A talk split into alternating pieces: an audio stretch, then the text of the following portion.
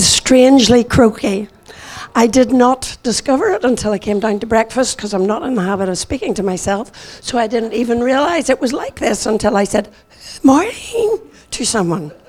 Um, so now it's your job to do a lot. I don't want to ruin this by putting my stuff on top of it, so would someone like to come and rescue it just so that we don't, I don't put something on top of it? Thank you. That's wonderful. Yes, so it's your job now to pray all the way through so that this croaky voice actually manages to hold up. I always think it's very interesting, you know, if you say something like, the enemy wants to rob you of your voice. He decides, I think I'll give it a go. But we know he's not going to succeed, so um, that's great. The other thing was, I decided I had carried these shoes with me all the way from Belfast, but I was aware that Charlotte had told us her story about shoes with a little heel, so I've studiously avoided wearing them all weekend. But um, I thought I've avoided every soap dispenser. I have washed my hands, but I've used the little solid soaps. Um, and uh, so I thought I was safe enough to, to break out the shoes with the heels. And they're def they're not squeaking or anything, so there's no talcum powder being, in being involved in the whole situation. So I think we're safe enough on that, f on that front. Um, we'll not have time at the end to say, but for Charlotte and I, this has been a joy. You're an absolute joy to be with, and this is a very unique conference. It really is. I think sometimes when you're involved with something, you don't realize um, just what you have, and you have something incredibly unique here. I mean, you've got something that is, is rooted in, in the past uh, and, you know, has, has flown year after year after year, but um, there, there's such a wonderful sense of unity, of care, of the Spirit's presence when we're here, um, fellowship. I mean, it is real. It is really wonderful. And so for Charlotte and I, it's been a real privilege to come.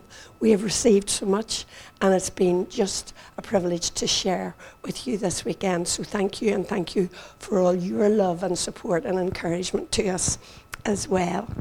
Um, this is our final session looking at Esther.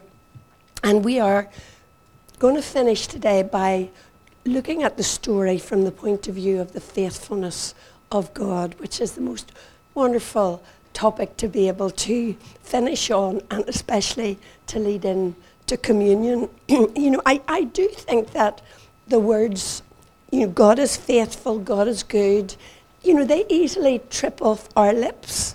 But I think if I'm being absolutely honest, sometimes when trouble comes or we're in difficult situations, I don't know about you, but I definitely in those circumstances, even, you know, though I've walked with the Lord all these years, there's moments then when I start to ask the questions and I begin to doubt his faithfulness.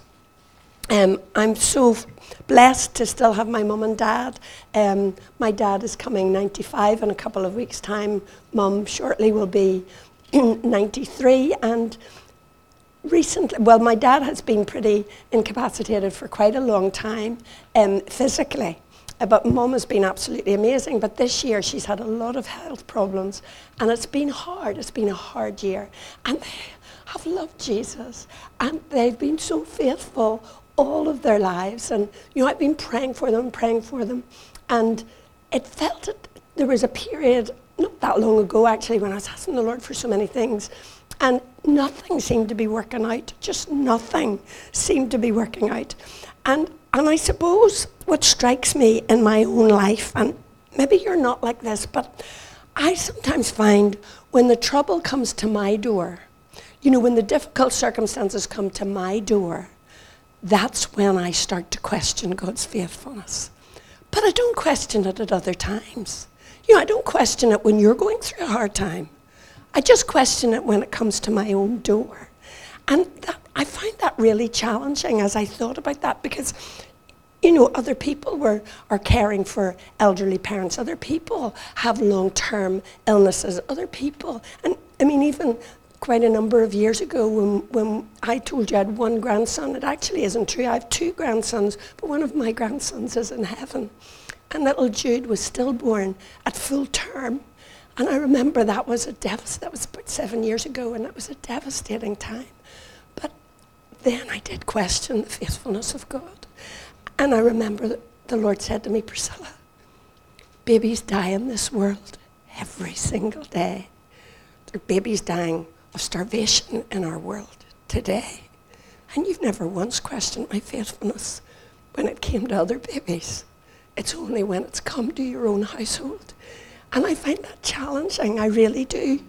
Um, and so when it comes to looking at the difficult things, you know, uh, the story of Jesus, I'm going to get to Esther eventually, this, I know I'm rambling, um, but the story of Jesus sleeping in the boat has really spoken to me in the last few months particularly, um, because the disciples said to Jesus, do you not care if we drown? You know, do you not even care that we're about to drown?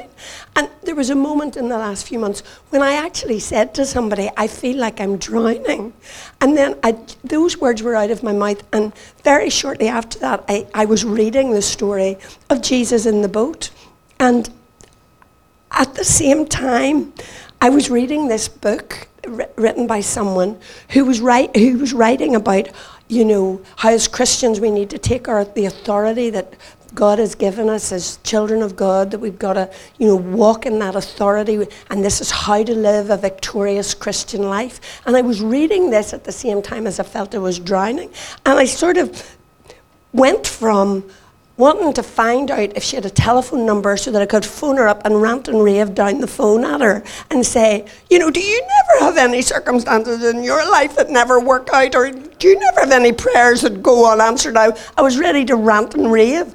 And then I swung from that to thinking, well, what am I not doing, or what am I doing that is preventing me from living this life that she's talking about? You know, so I was really, really torn.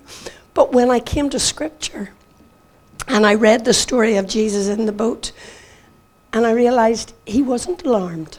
He was sleeping. It was a massive storm, and he was sleeping. And I thought, you know, we've always made the key of the story that Jesus calms the storm. But the key to the story is trust. Because the Lord said to them after he had calmed the storm, why do you have so little faith?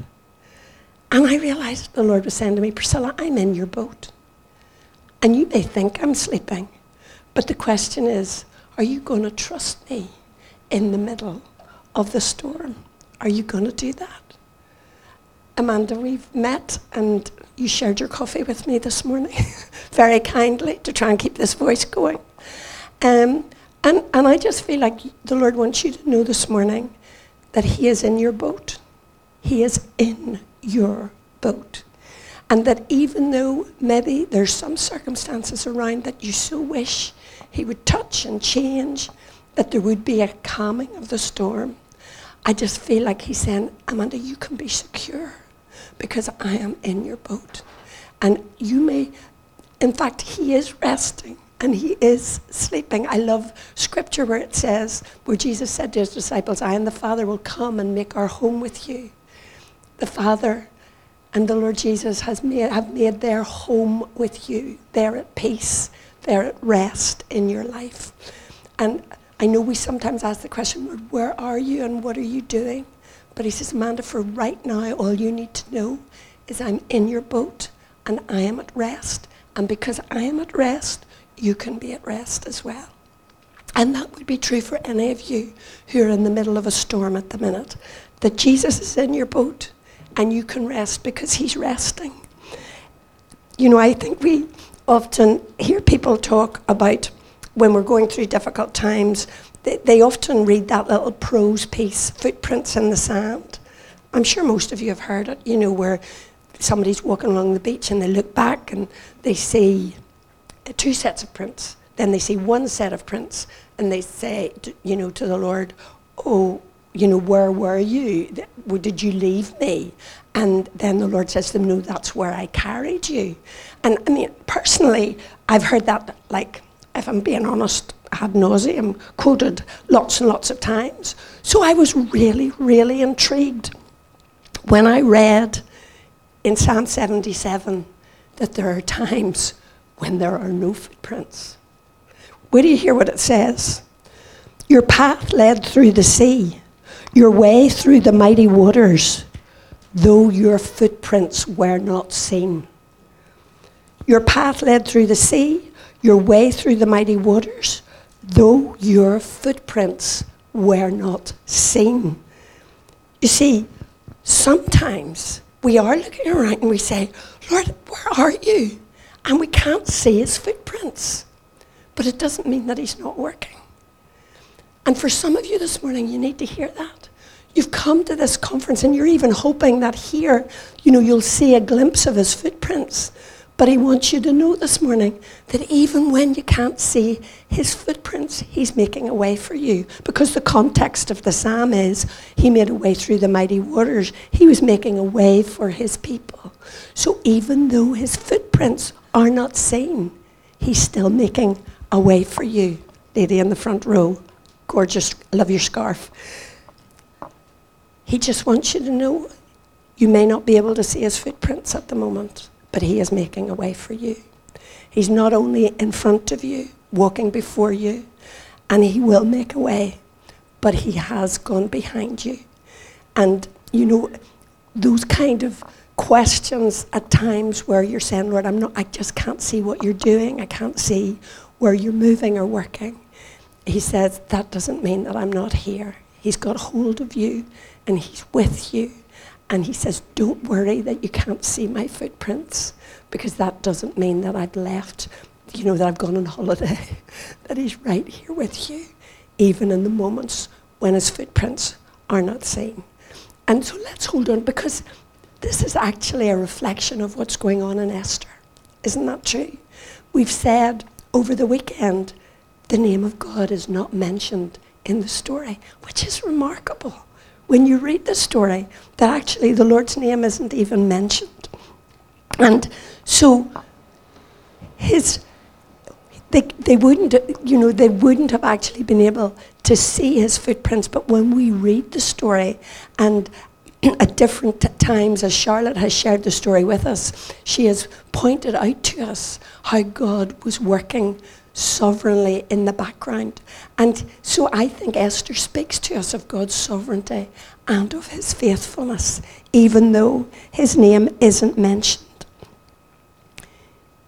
He is at work, even in the most difficult of circumstances.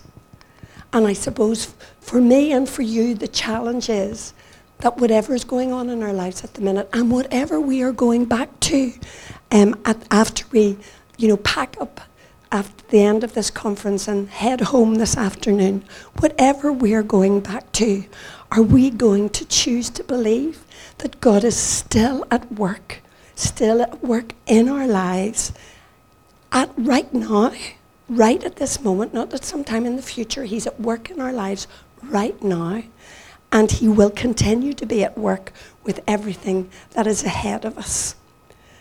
Now, obviously, when you read the story of the book of Esther, it, the purpose of it is, is to tell the story and to let us know what happens. It tells the story of the dramatic origins of one of the feasts that the Jews still celebrate today, the Feast of Purim. But yet I think this greater theme shines through. And again, it's been underlined by Charlotte that nothing is coincidental. Nothing is coincidental in our lives. And nothing is coincidental when we read Esther's story.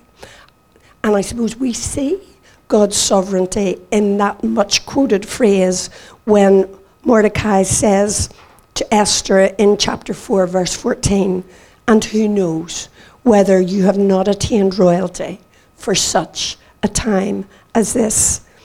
And so when events for them seemed out of control, when the king dictated ruin for their people, when evil was poised to triumph, God was at work. And we can hold on to that this morning, ladies. God is at work in our lives. He worked through the darkest of their days. you know, Esther was taken to the harem. And even there, she won favor. She won the favor of the person who was in charge of the harem. And I think I, I mentioned to you that the word find favor is the word hesed, which means God's unfailing love.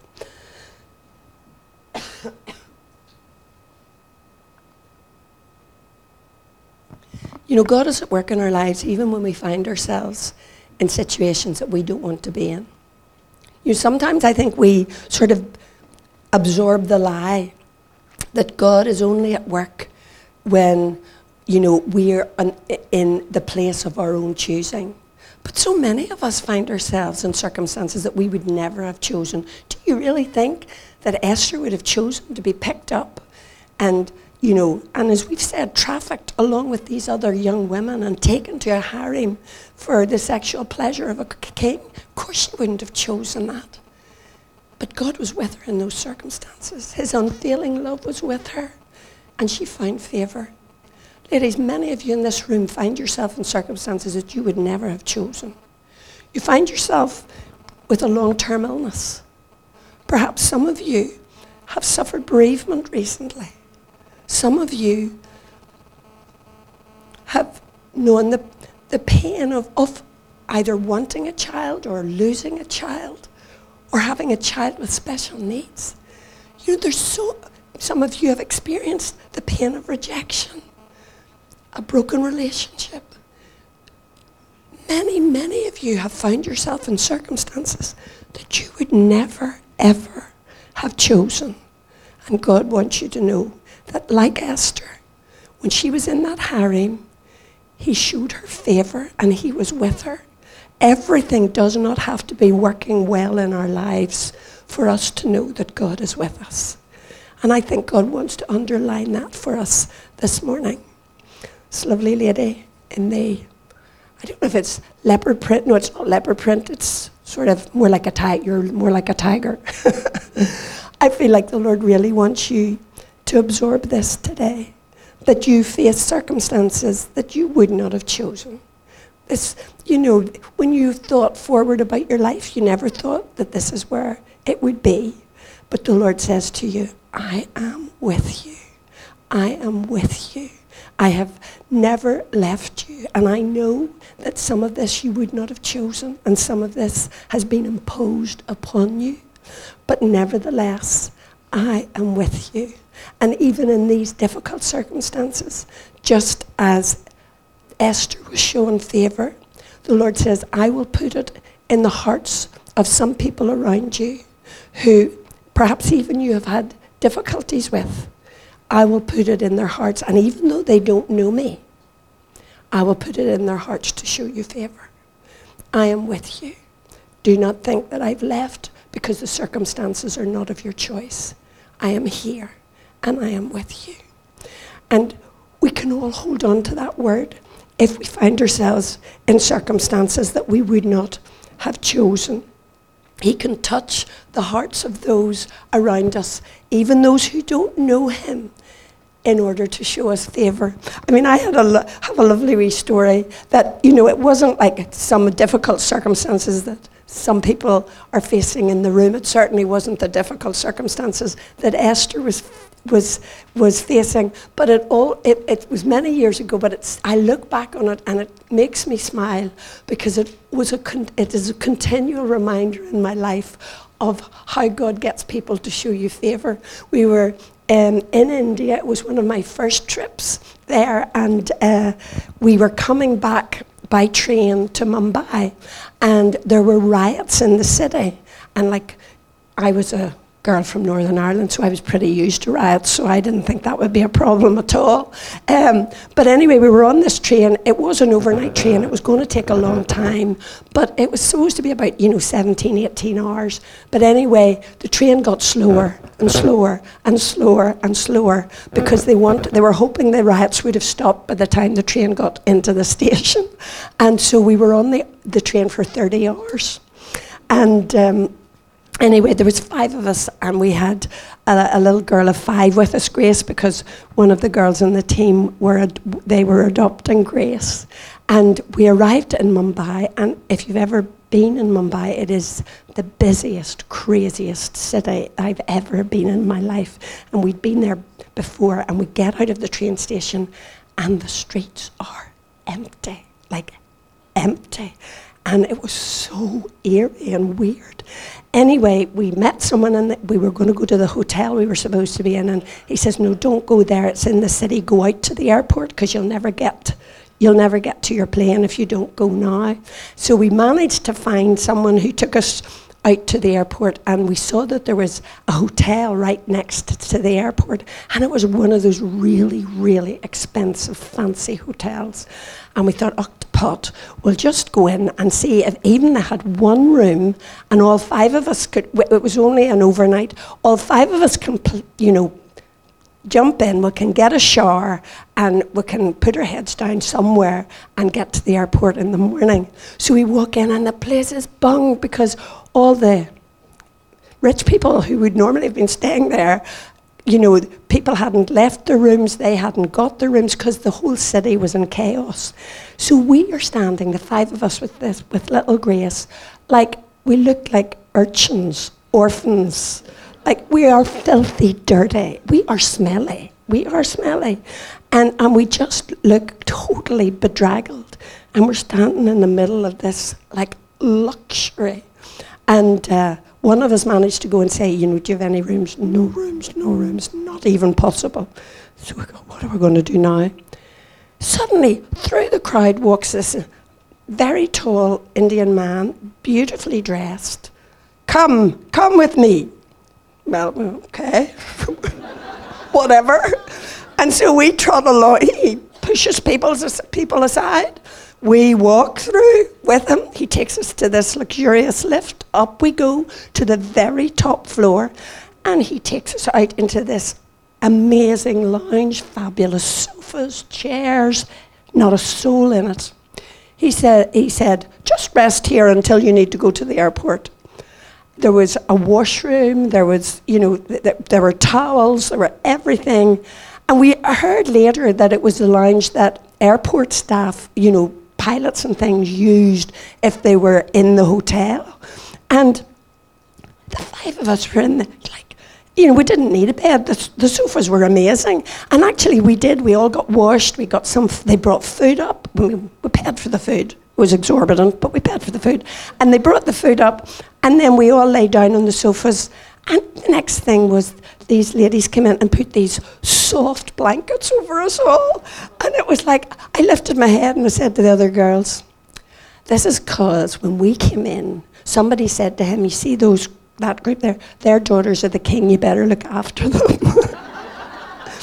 And do you honestly, I, oh, I keep, I think about that often. Because it just, to me, was a real picture of how God can, sh you know, move in situations. And you can be shown favour because of who you are, because you belong to him, and he cares about us so, so very much.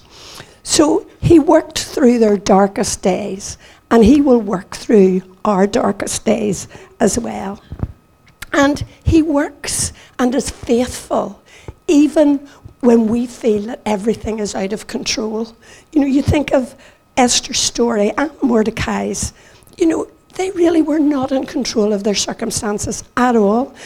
In fact, even Mordecai, although he stayed as near as possible to Esther as he could, he really could, if she had been in danger, there wasn't really anything that he could have done to help her. It's a bit like, you know, when they had to put Moses in the basket and send him off down the river, and his sister kept an eye on him. But God made sure that the right person picked him out of the river. He was kept safe. He actually was restored to his mother, as well as being brought up in the king's palace. And so, although they were helpless, God was still faithful and came to their aid. And ladies, whenever you feel helpless, when you feel that you're out of control, you know that he is still the one who is in control. And we now know the story, we've repeated it several times, but in that moment, as Mordecai is trying to be as close to Esther as he can, trying to keep an eye on her, he overhears the plot to kill the king. It's foiled, the conspirators are punished, it's all recorded, and now we know that that bit of the story was so essential for what happened in their deliverance later on. I love Isaiah sixty-four, verse six. It says, there is no God besides our God.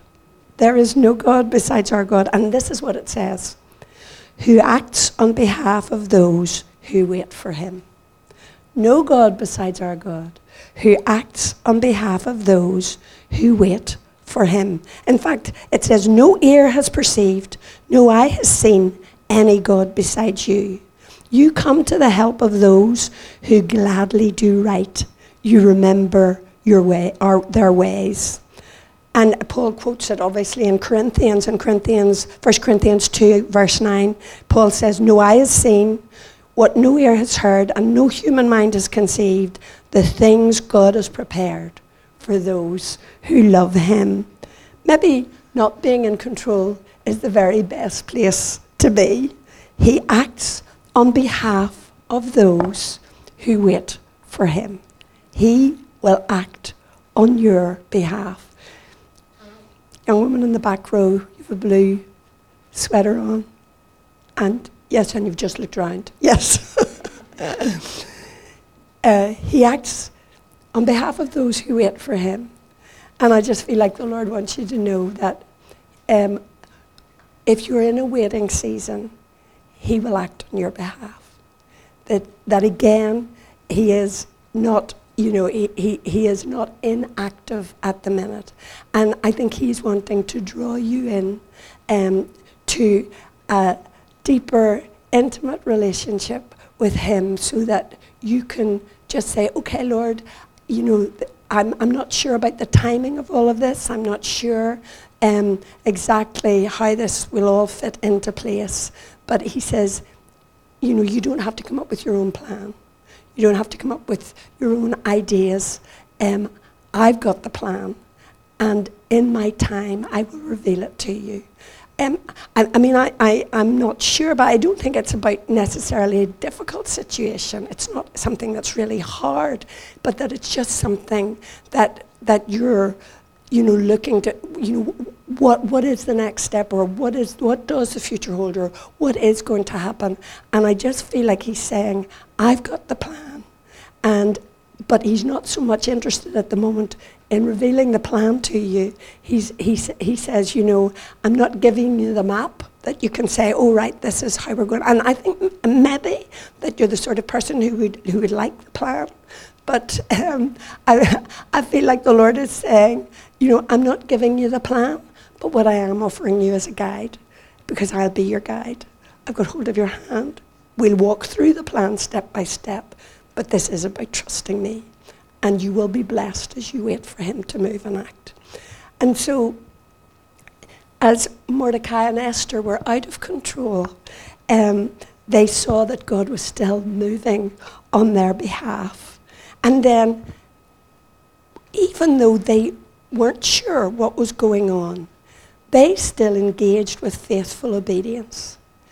And I think that is so important for us, isn't it? And I find this so challenging in my life, that when things are going wrong, when things are difficult, when circumstances are pressing in, you know, I know everybody's reactions are different, but I realize that I'm the sort of person that I, I, I either take two courses of action. I either fight or I flee. So if things are going wrong, I either fight with the Lord, argue with them, complain, and give them this, or else I just flee. I just go quiet. Go, okay, God, you're in charge. It's over to you.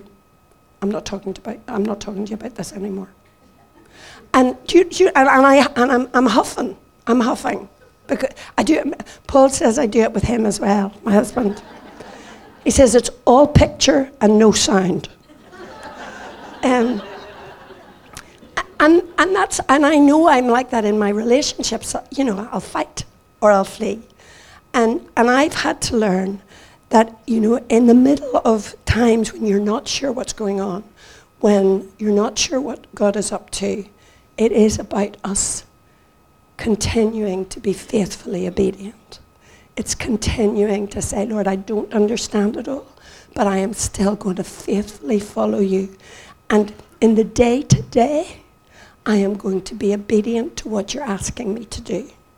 That even though it might seem small and may not, not even seem significant in the grand scheme of things, that if I will walk with you in faithful obedience, that actually, that is what the Christian life is all about. Um, I love, um, and I love him, and his name's gone out of my head, Oswald Chambers. I love reading Oswald Chambers. And you know, he, he says, you know, people talk about finding God in the valley. They talk about finding God on the mountaintop. But he says, if you cannot find God in the humdrum of your life, then you will not find him. That, that, that is so true. You know, most of our lives are not amazing and exciting. And, you know, I have a young friend in America, and I always dread her coming because she always wants every day to be this amazing experience. You know, I said, let's just calm down. You know, can we not just chill out for a day and have a cup of coffee and put her feet up?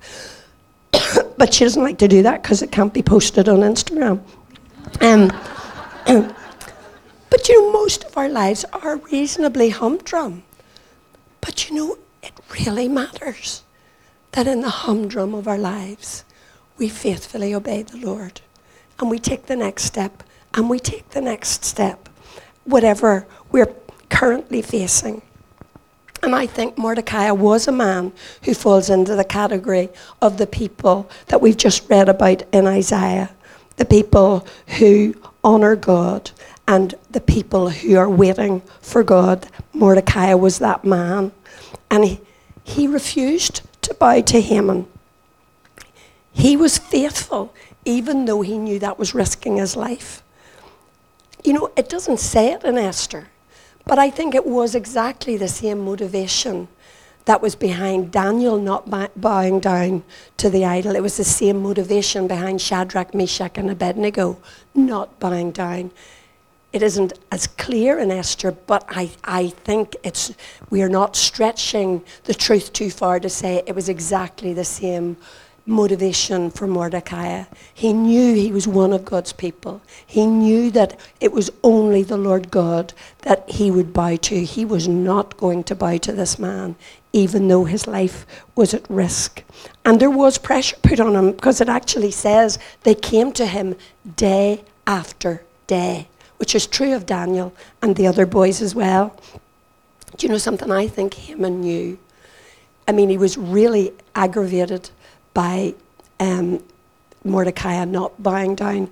I, I know uh, Charlotte called him he, he, heinous, heinous, I can't even say that word, heinous her, her, Haman, um, and she's been teaching you a lot of Northern Ireland colloquialism. Um, what you said he was a plonker. I think, I think he was a Hallion. Have you ever heard of Hallion? That's another Northern Ireland colloquialism that you can tuck tuck into your belt. Hazel knows exactly what a Hallion is. So he was Hallion Haman. Um, and, uh, but I think Haman knew that it wasn't just about Mordecai. And that's why, why he went after the people that Mordecai um, belonged to. Because he knew these people live by a different set of values than I do. These people are part of a different kingdom. In fact, he actually gave expression to that to the king. You know, they're dangerous people because they, they're not of, they're not like us. They're dangerous people. And I think that's what irritated him so much, that he did want to kill Mordecai personally, but that he wanted to engage in ethnic cleansing and kill the whole of the Jewish race. And, I, you know, in our world today, as we live for Jesus, and we live to promote the values of his kingdom, I think we are facing increasing challenges to do that. I don't want the church to be known for what it's against. We have the most amazing message of life and hope and freedom and healing and liberty. I mean, we have the most amazing message. And that is the message that we want to communicate. And yet at the same time, we carry the truth that we live by a different set of values and we dare not compromise them. And so therefore that can end up getting us into hot water.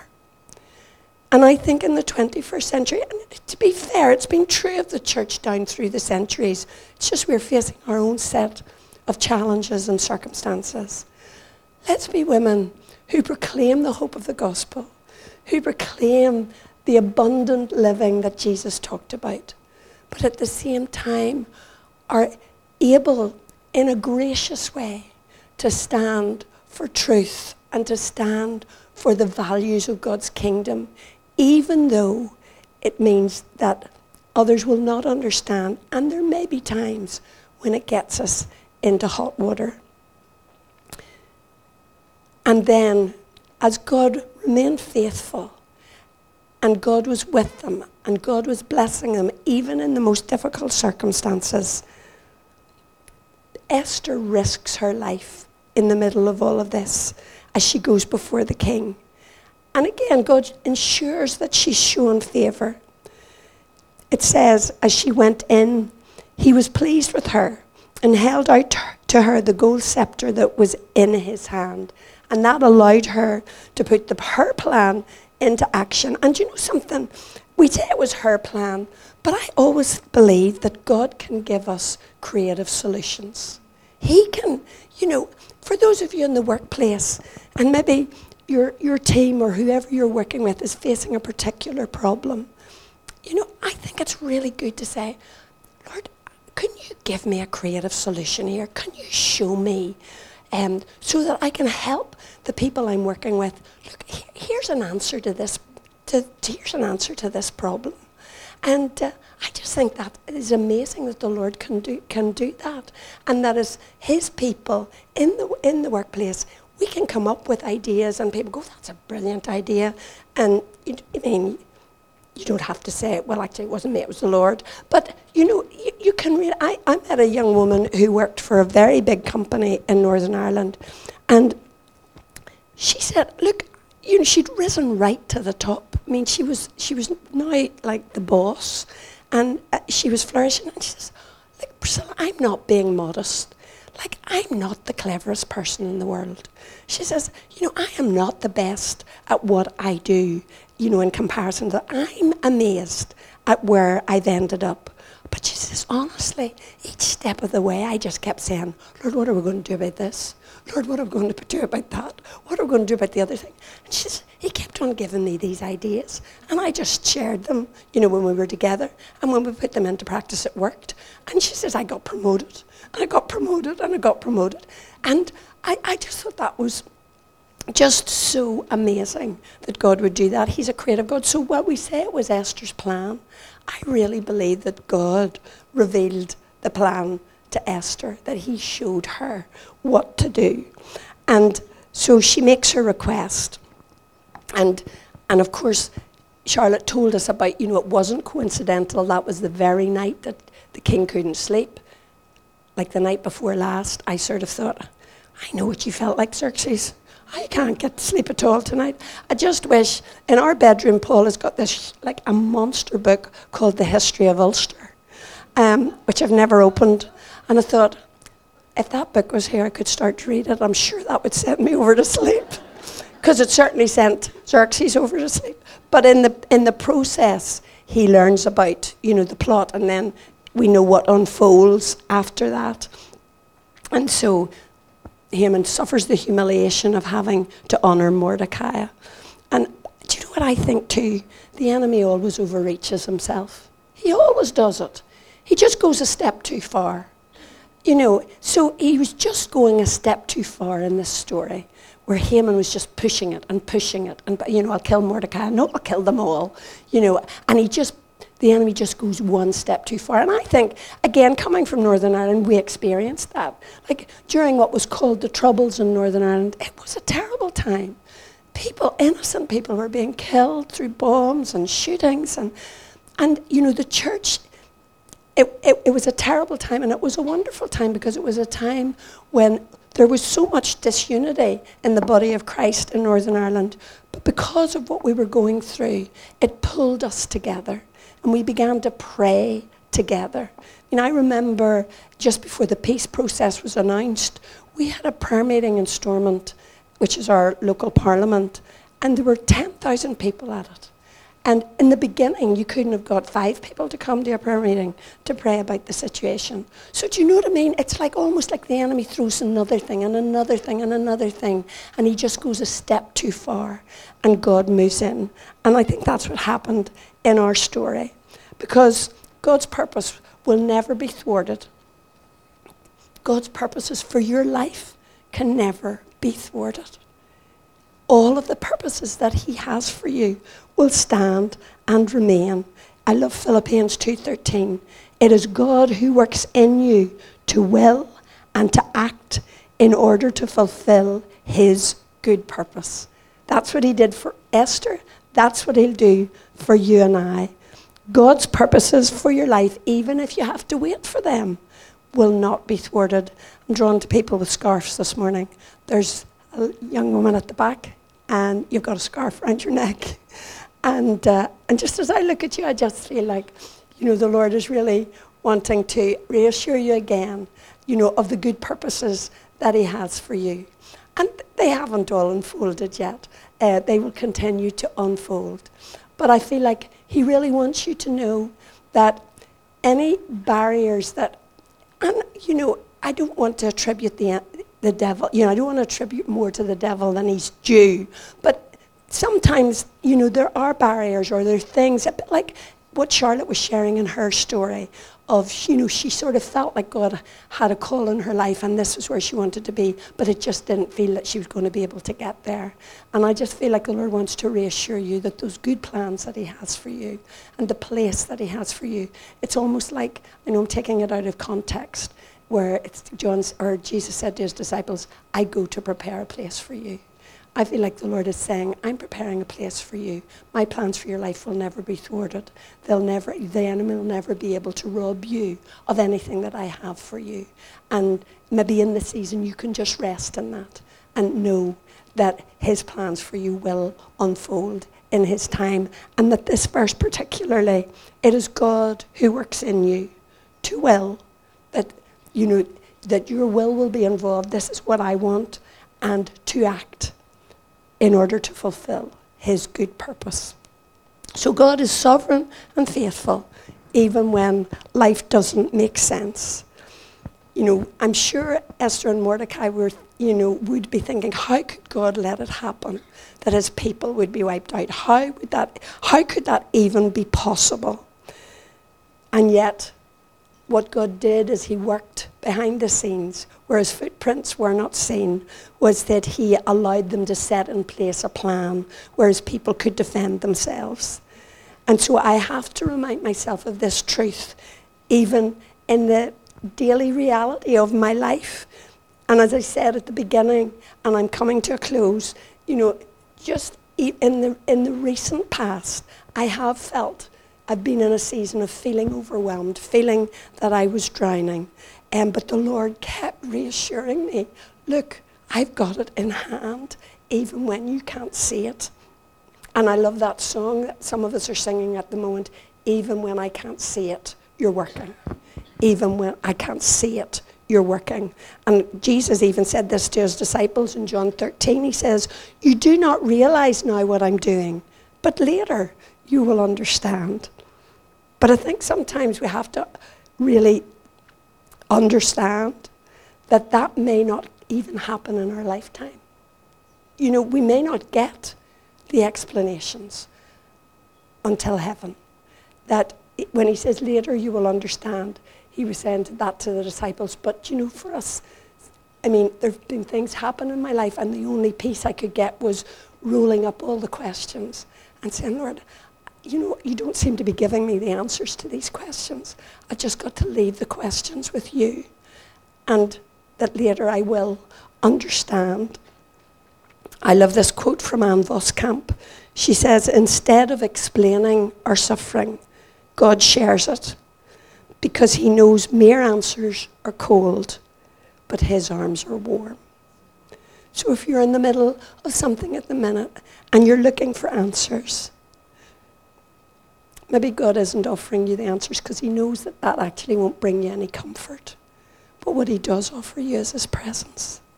And he offers you his arms around you because his arms are warm. He is the great promise keeper. I think probably there's not one person in this room who maybe isn't holding on to a promise from the Lord that they haven't seen fulfilled just yet. And he is the great promise keeper. When Mordecai said to Esther, if you remain silent at this time, relief and deliverance will arise for the Jews from another place, and you and your, fa- and you and your father's house may perish. And but I think when he said, relief and deliverance will arise for the Jews, I think what he was doing, he was reflecting by faith on the promises that God had given his people. I think it was that he was looking back at the eternal covenant that God had made with Abraham. And he was saying, God, you made this promise to Abraham and Isaac and Jacob and to my forefathers, and your promise never fails. And you have promised this. And so I can tell Esther that relief and deliverance will come to this people because God will never fail in keeping his promises. And that's true for us ladies. If you're holding on to a promise from the Lord today, take it out, shake it down, hold on to it, speak it over your life, because God will never fail in the promises that he's given you. So as we finish this morning, and as we come to have communion, we can all agree that life can be hard. Difficult times come, and pain can't be avoided in life.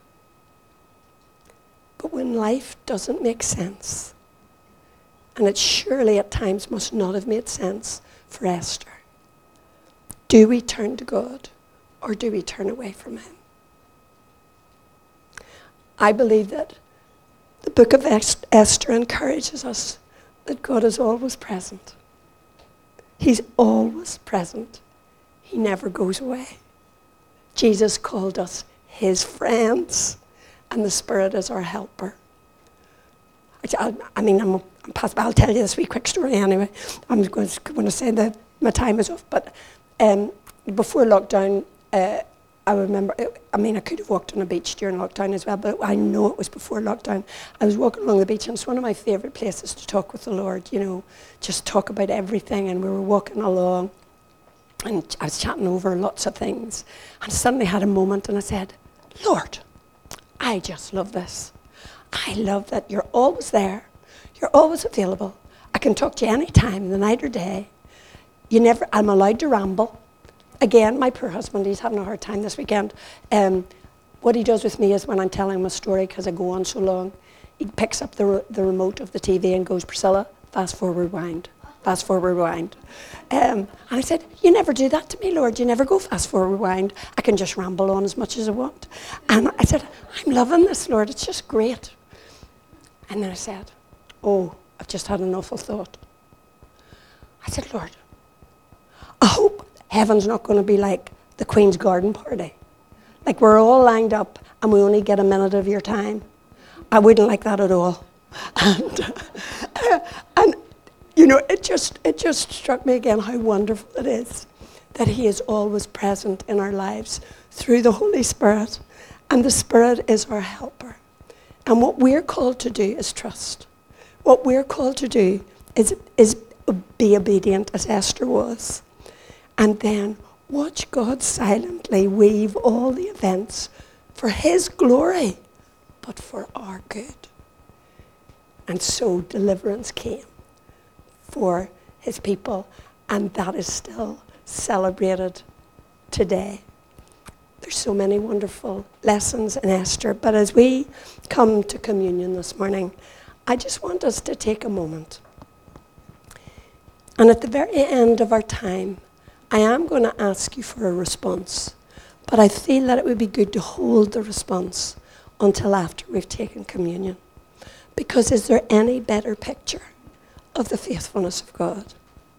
If we're going through hard times, if we've ever doubted that he loves us, all we have to do is come to the cross.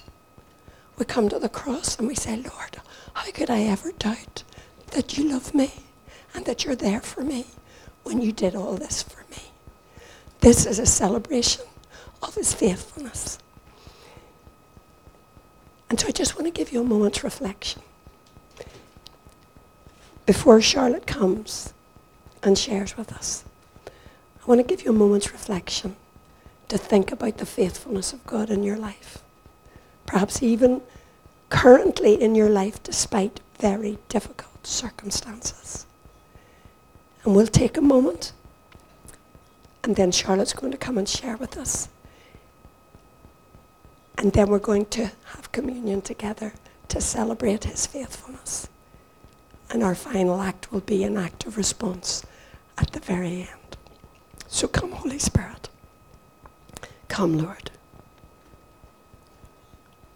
We just want to reflect for this moment on your amazing faithfulness in our lives.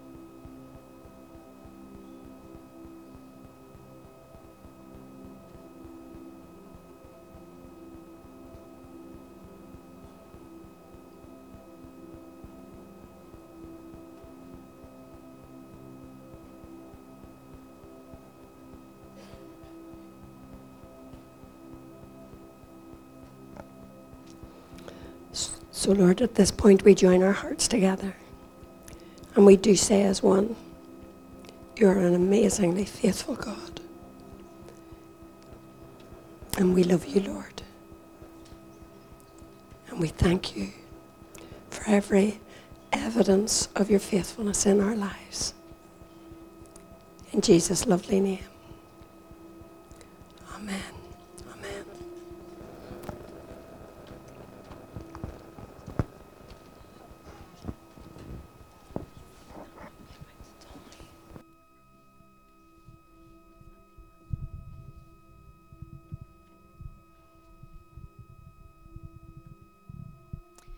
Priscilla was talking about um, a prepared place. It just dropped into my mind, Psalm twenty-three, where it says that he prepares a table before us, but it's in the presence of our enemies. Isn't it strange in the context of war that God's still setting the table, huh? Because the fierceness of our season does not dictate the fullness of his table. And even when you're in the presence of your enemies, even there, he still sets the table. And he says, come eat. So I wonder if you'd maybe bow your head, close your eyes. I'm going to read uh, a passage of scripture over us as we prepare to take communion.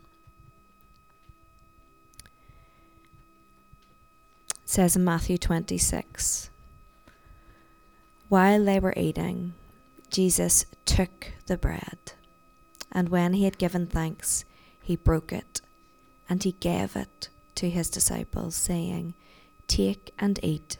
This is my body. Then he took a cup, and when he had given thanks, he gave it to them, saying, drink from it, all of you.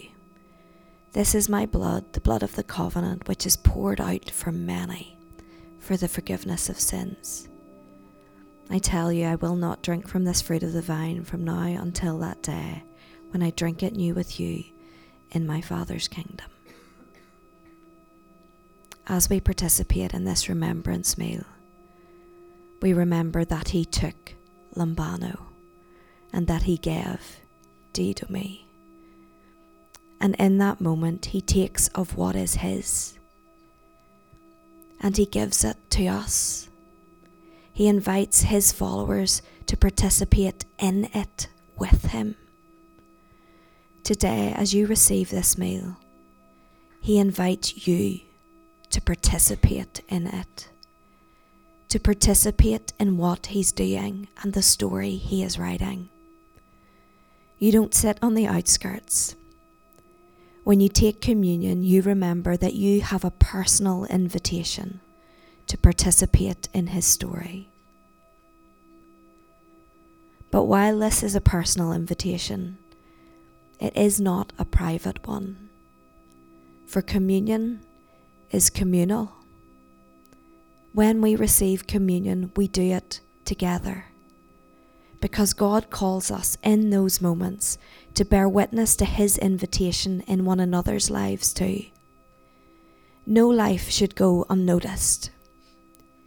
No life should go uncelebrated, because his activity in every life is precious and deeply valuable. So as we take communion together, we thank God for our personal invitation to participate in his glorious redemption story. But we also bear witness to the beauty of his work in the lives of the others gathered around this table. Let's pray. Precious Jesus, we gather around your table, hungry children, desperate to be filled with you. We thank you that you want us here. There is space for us here, a personal invitation to be here. Help us to receive that invitation with gladness, to not shrink back out of insecurity or shame, but to take our seat at your table. We thank you that we are not alone at this table. Help us not to clamber over one another, competing for the space and place of another, or disregarding our brothers and sisters, equally loved and invited by you. Help us rejoice in their coming, and play our role well as witnesses to your work in them.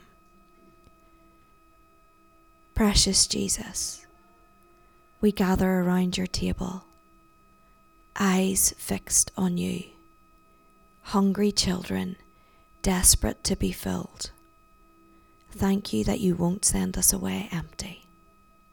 Amen.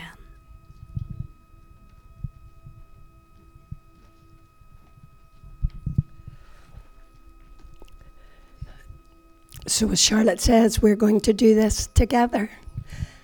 And in order for that to happen, in a moment, um, I'm going to pray for the bread and for the, I have to call it wine, I can never call it juice. I'm going to go pray for the bread and the wine. And then I'm going to invite you to just come, maybe you could come from both sides and take the cup and take a bit of bread and then go back around to your seat again and make sure that every, but if you would hold it so that we can take it together.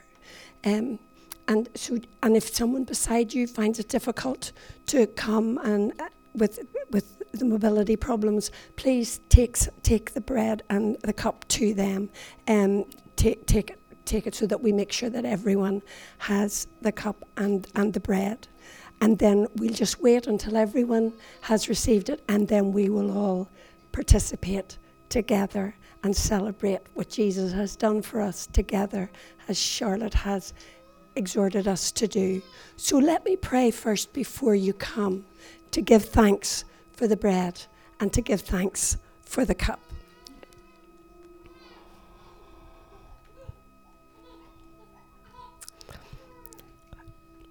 Father, on the night Jesus instituted this amazing feast, it says he gave thanks. And Lord, with full hearts today, we thank you for this bread. We thank you, Lord, for your body broken. In the midst of the brokenness of our both individual worlds and the world at large, you allowed your body to be broken for us to experience wholeness, for us to experience healing, for us to experience your forgiveness and your love and your grace. Lord Jesus, thank you for your body broken. And Lord, we also know that you gave thanks for the cup. And you knew the cup that you were going to drink on our behalf. You drank that cup to the very last drop in order that we could drink this cup today in celebration that your blood was shed for us. Father, that we will never be held account to account for our sins because you cover us with the blood of Jesus and you have robed us in a robe of righteousness. You are an amazingly faithful God. And today, with full hearts, together we say thank you for this bread and thank you for this cup. And so we'll just come. Please come and lift a cup, lift, take the bread. As I say, please make sure that you serve anyone who finds it difficult to come. Hold it, and then we'll come back, and we will take it together.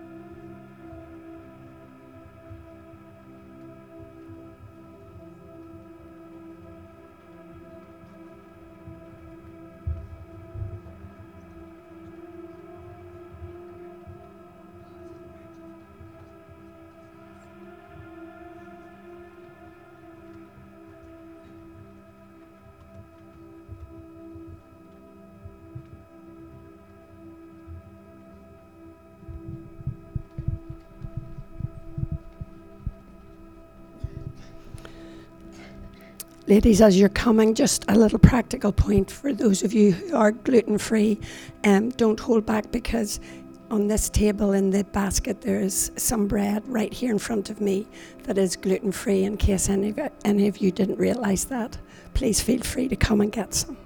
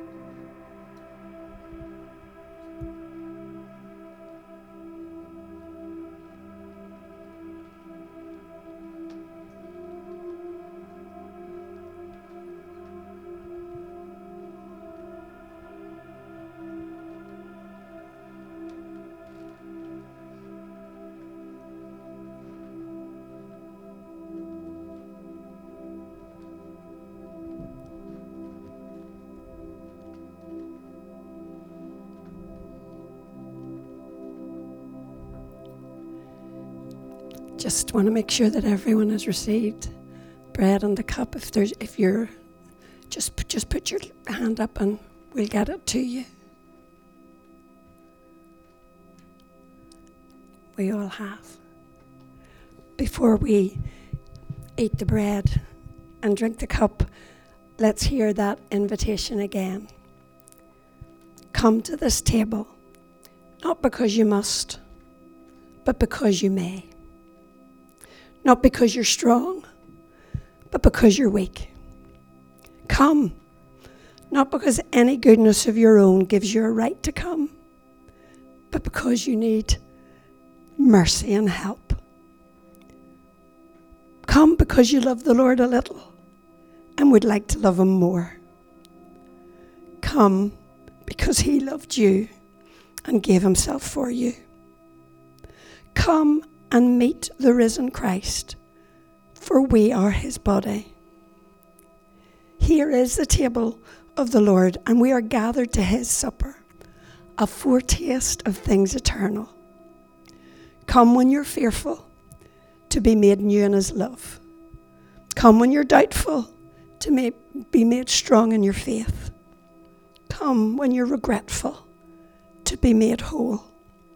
Come old and young. There's room for all. And we're invited to come together around this table as those who belong to the household of Christ. Sisters who in our lives live out the death and resurrection of Jesus. The family of the reborn, the reconciled, who inhabit a universe of grace. Let's come, let's take, and let's eat. We'll eat the bread and we'll drink the cup.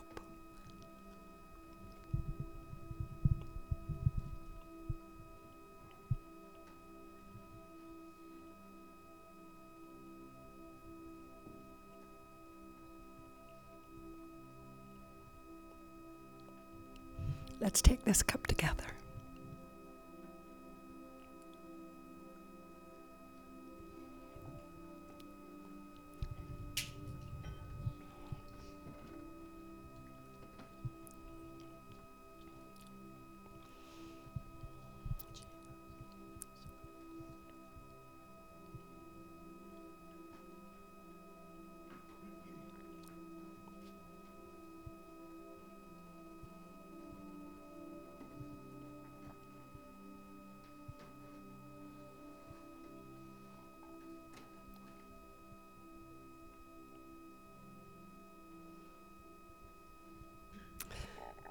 Having reflected on his faithfulness and now having participated in communion that celebrates his faithfulness, I said I would love us to do a response at the end.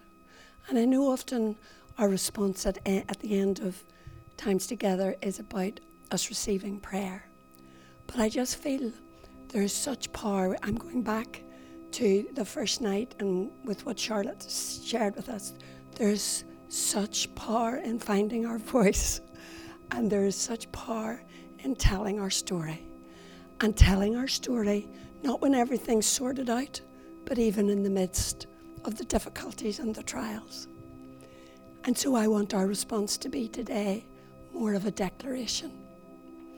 And as we declare, what we do is we actually engage in spiritual warfare.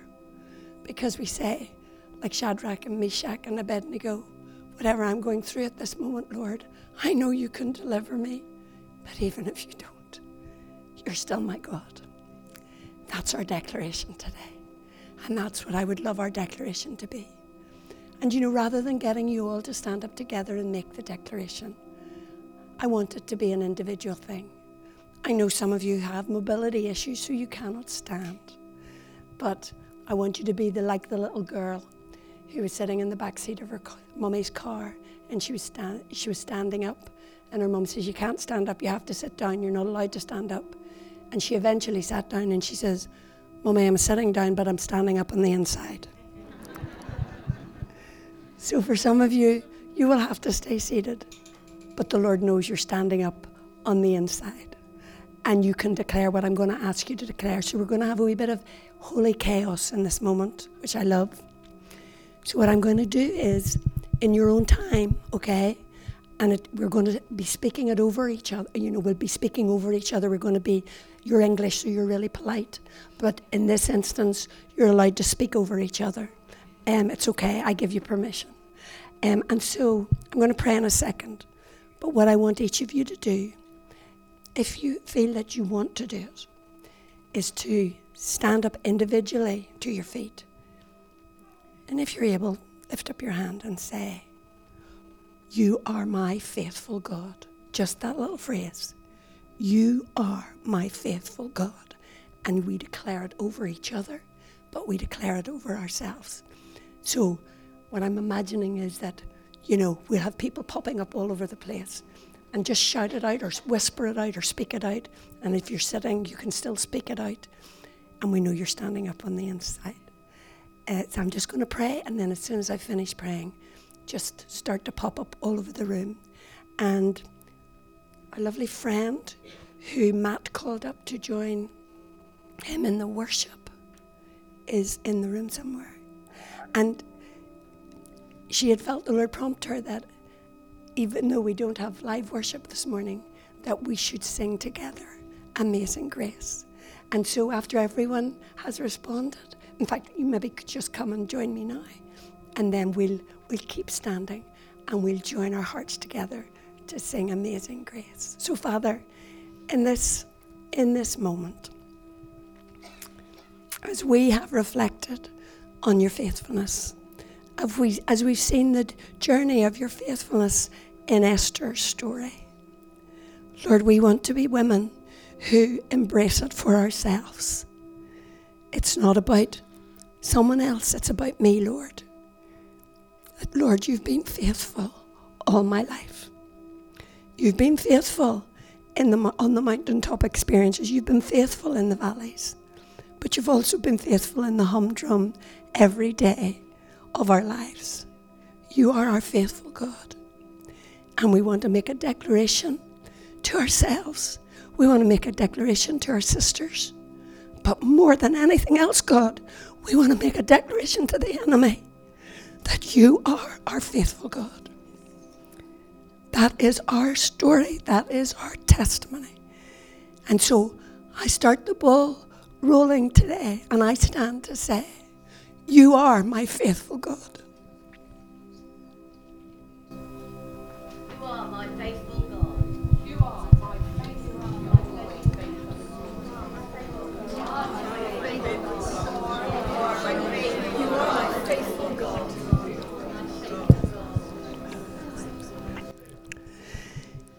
Can we give it one last shout together? One, two, three. You are my faithful God. And let's stay standard, standing as we sing together.